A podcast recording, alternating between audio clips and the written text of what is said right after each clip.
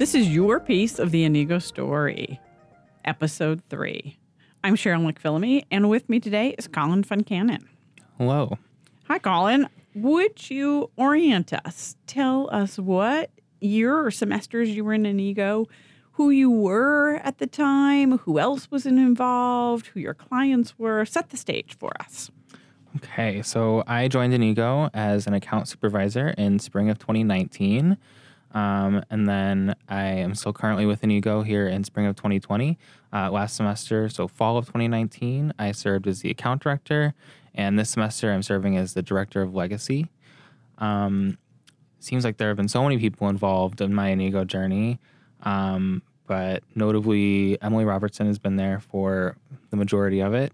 Um, and this semester, some people who I had the honor of working with on my team last semester are now in leadership positions with me as well. So, um, people like Maddie Baltus, who's our current firm director, Ellie Carrigan, our new business director, and uh, Mary Ellis, who's the account director, my old position. Um, when I started as an account supervisor, my client was Barry Butler Photography, um, and I had the honor of working with that account and kind of leading that account when we were still on on teams based around clients. Um, and then as the account director, I kind of had the opportunity to work with all four of our clients then who had all previously returned from the semester before. Um, and this semester we have all new clients. I'm not so much on the client side anymore, but it's great to see kind of how that's grown and working with big names like United and Leading Age, um, which is a nonprofit organization during the years, I mean, the years, well, I guess it is, it's over a year. Yes. During the semesters you've been involved, what were the biggest challenges Inigo was facing? Where would you say Inigo was in its, or is in its growth and development in the three semesters you've been involved?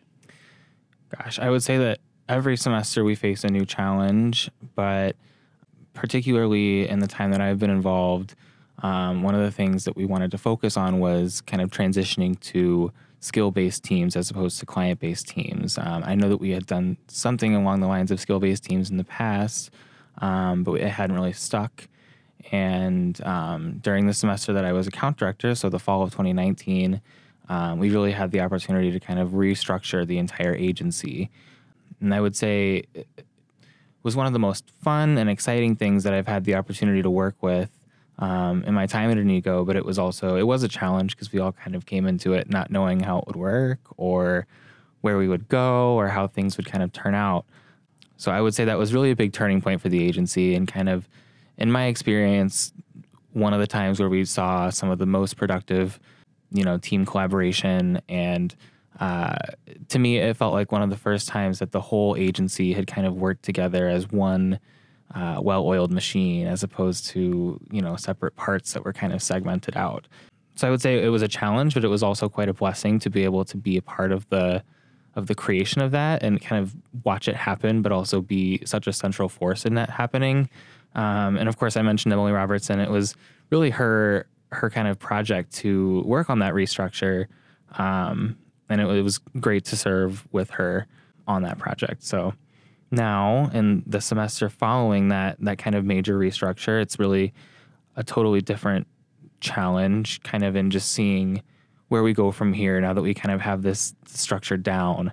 Um, you know what's next? Where are you personally? Where are you now? And what's something you've learned during your time in Inigo that has proven valuable to you in your personal life or your career your work oh gosh, I've learned so many things at Inigo. I feel I feel like in some senses my college career didn't even start until I came to Inigo. Um, just because so much of it that you learn in classes is really theory. Um, and, and, you know, as we all know, Inigo really gives you the opportunity to get your hands right down in the work and kind of, you know, do what you'd be doing in an agency. Um, right now, I'm a senior um, ad PR student, and so I'm graduating in just a few short months. Um, gosh, looking for jobs, figuring out what I'm doing next. It, it's crazy to think about it because even just one short year ago, um, I feel like I was a totally different person, and I feel like Inigo has kind of been that that factor that shapes who I've become. So Um, ways that Inigo has been valuable in my life and career, too many ways to name, really. Um, but one big thing I think is just the connections that I've made.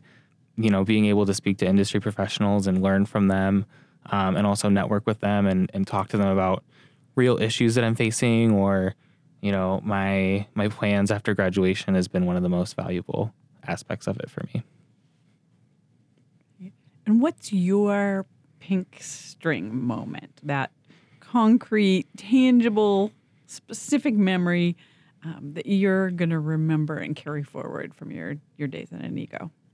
There, it seems like there are so many pink string moments that I could name, um, but the one that I always kind of go back to every semester when we actually uh, use the pink string to, to talk about those memories um, is the time that when I was account supervisor in spring of 2019, uh, we found out that we had made my client um, a very large sum of money in a very short uh, span of time. And I won't name the specific figure, but um, you know, hearing that, hearing the enjoyment that he had received from that, and, and hearing um, you know how proud he was and how excited he was to have seen that kind of growth in such a short amount of time. Um, you know, the tangible impact of our work was really something that I'll carry with me for a very long time. Great. Wonderful. Thanks, Collin. Thank you so much.